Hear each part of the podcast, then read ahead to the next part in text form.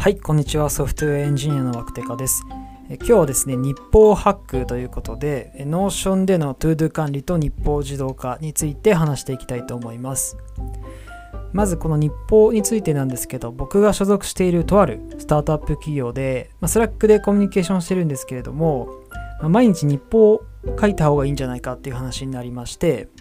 で、まあ、フルリモートの会社なので、日報を書くことによって、まあ、自分が行っているタスクを disclose するっていうのは、まあ、タスクの関係者が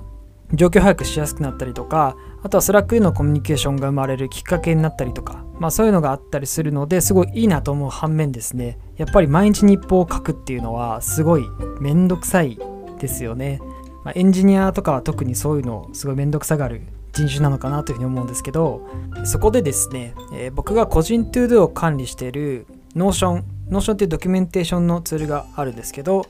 看板形式で ToDo を管理できる機能があってこう列になっていて明日対応とか本日対応とか対応中とか完了みたいなこう列があるんですけどこの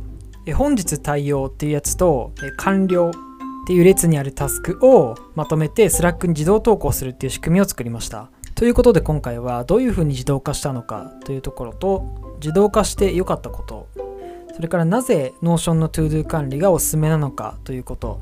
そして最後に Notion のさらなる活用法ということで僕が個人だったり自分の会社での活用例みたいなものをご紹介していきたいなというふうに思います。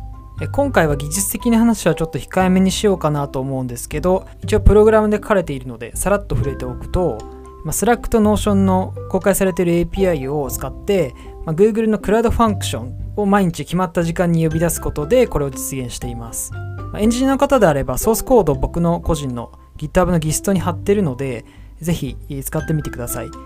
gist.github.com スラッシュワクテカで WKTQ。Q は、えー、と英語の Q ですね。の中に、えー、と日報自動化っていう GIST が貼ってあります。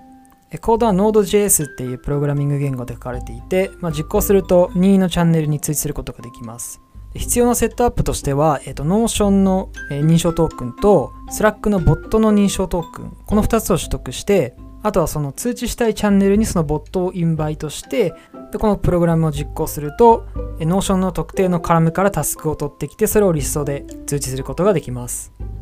今回ちょっと自動化してみてよかったなと思うところとしては、まあ、当たり前なんですけど日報を書くの忘れなくなったっていうこととあとはその完了タスクの削除っていうのも自動化したので、まあ、未整理のタスクっていうのがたまることを防いだりとかその日にやったタスクの見分けがちゃんとつくようになったっていうのはタスク管理上すごい良かったなというふうに思ってます。そもそも日報っていうものがどうなのかっていうふうに思う方もいるかもしれないんですけど個人的にちょっとやってみて思ったのは1日にやった細かいタスクって結構忘れちゃうと思うんですよね。で結構今日タスクこんなしたはずなのになんか何してたっけなみたいなことが僕はあったりするんですけど、まあ、完了したタスクっていうのを通知してくれることによって、まあ、通知が来る時に来た時に、まあ、今日もなんか頑張ったなっていうこう自己肯定感につながるなっていうあのおまけ的な利点もありました。ちょっと話は変わるんですけど最近 Notion を使ってる会社がすごい増えていますよね。で Slack とかは、えーベンチャー界隈とかだと結構デファクトになりつつあるかなっていうふうに思うんですけど Notion はまだ使ってないところも結構あると思います。で僕は1年以上前から Notion で ToDo 管理してるんですけど、まあなんで Notion での ToDo 管理がおすすめなのかっていうのをちょっとお話したいなと思ってます。やっぱり Notion のいいところっていうのはドキュメントの一部をデータとして扱えるっていうところかなというふうに思っていて自由にプロパティをつけてフィルターだったり相当することができるのでドキュメントの整理がしやすいっていうのがメリットかなというふうに思います。あとはまあ最近では当たり前になりつつあるんですけど同時編集ができてさらに即時反映されるのでミーティングで共有しながら説明したりするときもかなり便利です。あとはその ToDo っていうところで言うと自分でプロパティを追加できてそのプロパティに応じてビューっていうのを生成できるんですよね。例えば ToDo を看板で管理するときってだいたいステータスごとに、えー対応予定とか対応中対応済みみたいな感じでこう分けていくと思うんですけど例えばプロパティにプロジェクトの種類個人プロジェクトとか会社のプロジェクトとか副業とかそういうのを割り振っておくとそのプロジェクトごとに列で分かれた看板が作れると。僕とかは早朝にタスク整理の時間を設けていてプロジェクトの進捗状況だったりとか大きなゴールっていうのを見ながらタスクを切っていくことが多いんですけどその際にプロジェクトごとの列にしておくとそのプロジェクトのところでプラスボタンを押して作ったタスクっていうのは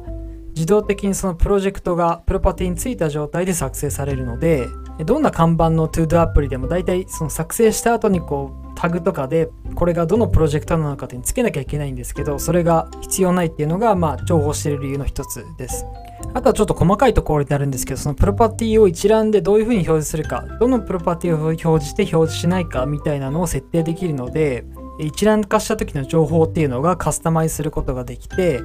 あとプロパティにいわゆる、えー、プログラムでいうところの型みたいなものがあってで例えば URL っていうのがあるんですけど URL を設定するとそのタスクのカードの上に URL が表示されてそれがクリックできるっていうのがすごい良くてこのポッドキャストの前回のマインドフルネスの回でもお話ししたんですけどいわゆるモンキーマインド状態こうマルチタスク状態で一つのタスクに対する注意力とか集中力が落ちてしまっている状態。の時に次のタスクにこう切り替えるスピードがすごい上がります例えば開発者だと GitHub でレビューのタスクがあったりするときに GitHub の PR のリンクを貼っておくとこのタスクを始めようと思った瞬間にも押してそのタスクに頭を切り替えられるっていうのがすごい便利だったりします。はい、最後に、Notion のさらなる活用法ということで活用事例みたいなものをご紹介していきたいと思います。僕の会社では HR つまり求人とかリソース管理で Notion を活用しています。人の情報って職種とか年齢とかスキルセットとか経験年数とかあとは採用状況例えば、え、会ったことがあるかとか面談済みなのかとか業務委託中ですとかそういう人の情報ってパラメーターがすごく多いんですよねこれをデータ的に管理できるっていうのがすごく便利で例えばエンジニアだとスキルセットを細かくプログラミング言語とかで分かれると思うんですけど React とかVue とか Rails とか Node とか。これを、えーと、複数選択のタグで管理できるので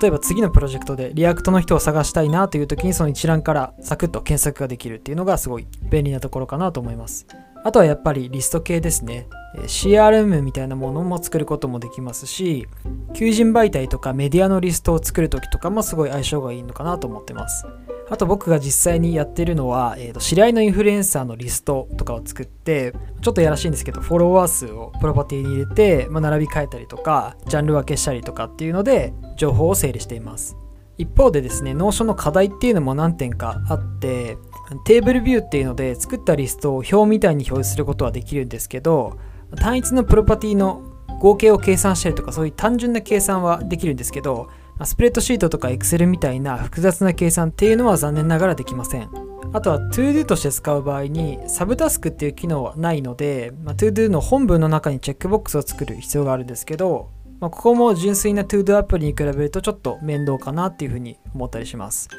あと根本的に Notion は日本語に対応していないので、まあ、英語の UI に抵抗がある方とかそういう組織っていうのに導入するのはちょっと難しいのかなと思っています。はい、ちょっと Notion の話に偏ってしまったんですが、日報の自動化と Notion の活用法というテーマでお話しさせていただきました。Notion も最近 API の実装がどんどん進んできているので、その API を使ったライフハックみたいなのも今後ご紹介していければなというふうに思っています。